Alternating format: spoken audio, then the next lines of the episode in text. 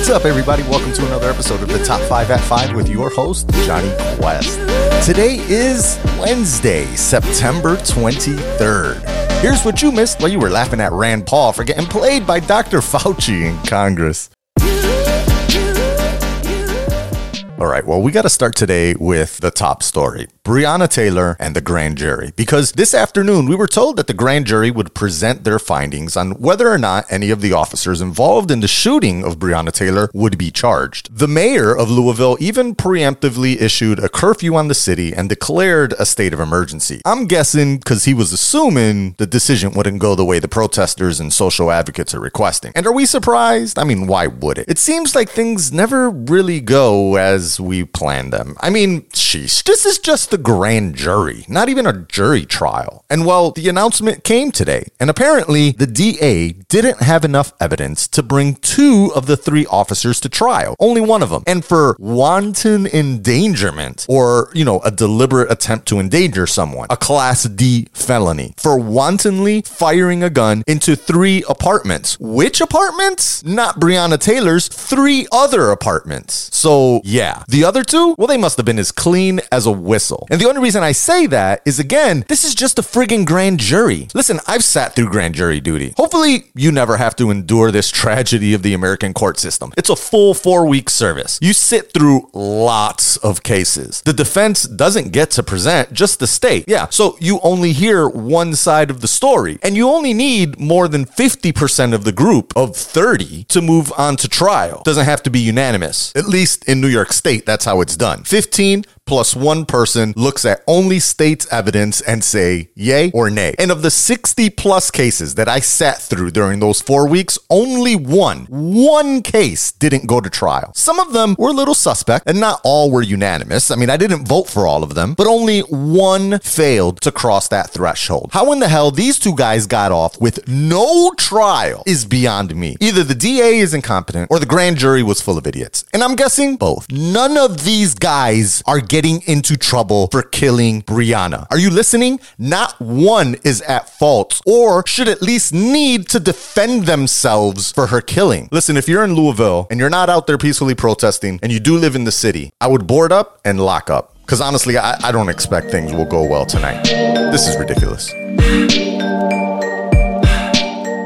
All right, on the other side of the pond, we have an update from our British friends on their handling of the vid. And well, it's not great. I mean, they're working fast on a vaccine, but while that sits out there, the Prime Minister Boris Johnson had to chastise the public and change some rules. Boris basically canceled Christmas in the UK and told the MPs in Parliament that Britain had reached a perilous turning point. And he warned of even more restrictions if the country doesn't get its act together. They're seeing hospital admissions doubled over the last two weeks. And the new rules work from home if you can. Pubs and restaurants will close at 10. Face masks are mandatory in all retail spaces. You don't wear one, 200 pound fine. Indoor team sports are canceled and weddings can only have a max of 15 people. Now, it's not a full lockdown, but that could come. Quote, we should assume that the restrictions I have announced will remain remain in place for perhaps six months. I am sorry this will affect businesses who have just got back up on their feet, but we must act to stop the virus being transmitted in restaurants and bars. For the time being, this virus is a fact of our lives, and I must tell the House and the country that our fight against it will continue. Now, north of the border, the Scots leader also added a ban on household mixing. Now, I've never been one to give Boris any type of kudos, but once again, the US is looking like a chump while other nations act, well,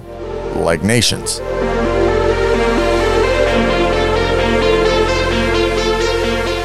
So, yeah, I teased this yesterday, but Tesla held their battery day event. And it wasn't a shock and awe type of announcement, but there were still some interesting breakthroughs that were made. Of course, I was talking about battery breakthroughs for miniaturizing tech, and instead they made their batteries bigger. But they also did some science tech that I won't bore you with that really makes these new batteries not just more powerful, six times, and longer range, but more efficient and cheaper to produce That's right. See, with all the nerdy engineering tech they laid out, they're making tabless batteries by removing the tab that connects the cells. Well, it's dropped the price of making their batteries by half, which in turn makes their cars cost less. See, these batteries are already being built, and Tesla is also estimating that by 2023, they can have a $25,000 car available. And by the end of 2030, they'll plan to build up to 3 terawatt hours of batteries per year. Now, they're making less than 100 gigawatt hours currently. They also announced a new version of the Model S. They call it Plaid, like as in Spaceballs. They've gone plaid with their super speed because this thing is a monster. The fastest production car ever made, 0 to 60 in under 2 seconds. A top speed of 200 miles an hour, and most importantly, a driving range of 520 miles on a single charge, beating out competitor Lucid Air's claim of 517 miles. Of course, to get the plaid, you have to, well, one, wait until next year because it doesn't drop until 2021, and two, drop $139,000 on it. Yeah, I- will wait till that tech makes it to the normal priced vehicles. Of course, all of these dates could be in real time or Elon time. One never knows, but as I've said before on this show, never count against Elon. It does eventually get done.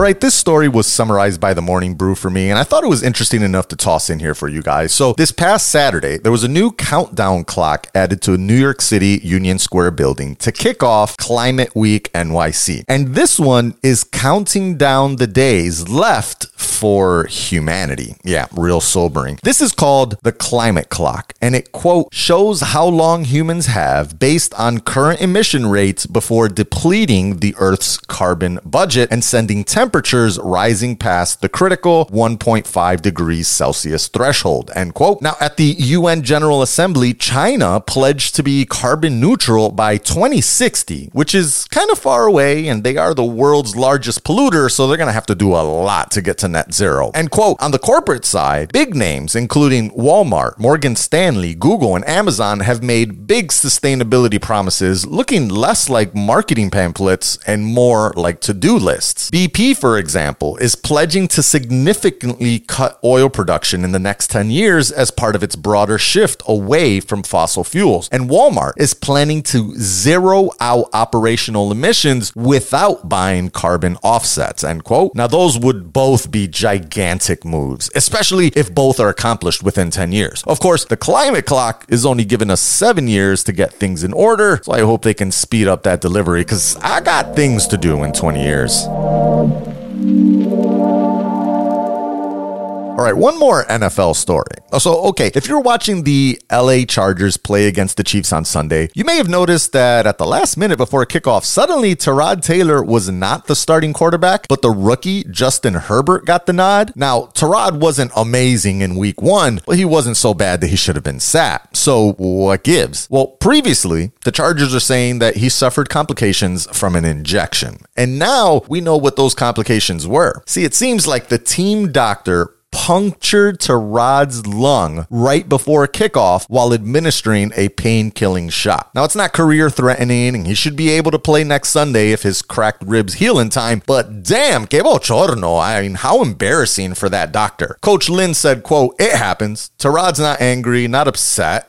quote, the injection that Taylor received is not entirely uncommon, but it carries a risk because a doctor injects without seeing where the needle is going. Still, it is rare that a player suffers a punctured lung from the injection, especially right before kickoff, end quote. Well, I, I know the league has loosened those rules surrounding the use of cannabis to treat pain, but with a punctured lung, you're gonna have to switch to edibles, Tyrod. Nom nom nom nom nom. Well, my beautiful people, those are my top five news stories of the day. And for the 103 of you that like hanging out for the bonus news, I got something here for you guys. So I'm going to quickly run through some things. Nike crushed estimates when they delivered their earnings. Online sales have grown over 80% in the last quarter. So, yeah, that stock is jumping straight up. Carvana, you've probably heard of them. They're an online used car marketplace. Well, they're projecting a record setting third quarter so their shares are jumping up over 30%. Let's see what else we have here. Uh, the CEO of Wells Fargo has angered some employees this summer when he said that there was a limited pool of black talent to recruit from. Not the smartest move there, Charlie.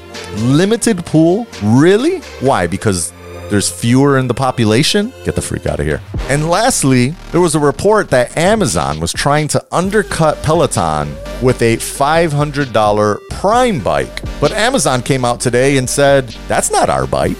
That was not built with us. Even though the maker, Echelon, said that it was. So now Amazon's suing Echelon and saying, hey, uh, please take that bike off of our site. Please change the name. Prime belongs to us. We are not associated with you. And the funny thing is, this bike has been on sale on Walmart's website since like the spring. Nobody cared back then, and it really didn't hurt their sales at Peloton. So I guess don't name anything Prime if it's electronic and you plan on selling it on Amazon. Well, anyways, those are my bonus news stories. And I'm continuing to encourage you all to register to vote if you haven't. Link is in the show notes below. Make sure you get out there November 3rd, whether you're mailing it in or you're standing in line. I'm getting ready to camp out if necessary. And just a heads up, no show tomorrow. Gonna be celebrating my anniversary with my beautiful wife, so I'm taking the weekend off. But I hope you guys enjoy your weekend, and hopefully nothing huge happens between now and then. And again, if you love what I do here, my take on the news, and my swag, and giving it to you, don't be afraid to tell a friend, tell a friend. Top5at5.com. But as always, for you all, the real ones, remember, stay focused, stay proud, and stay dedicated in all you do. Dodge the rest. Catch up with Quest. I got you with the news.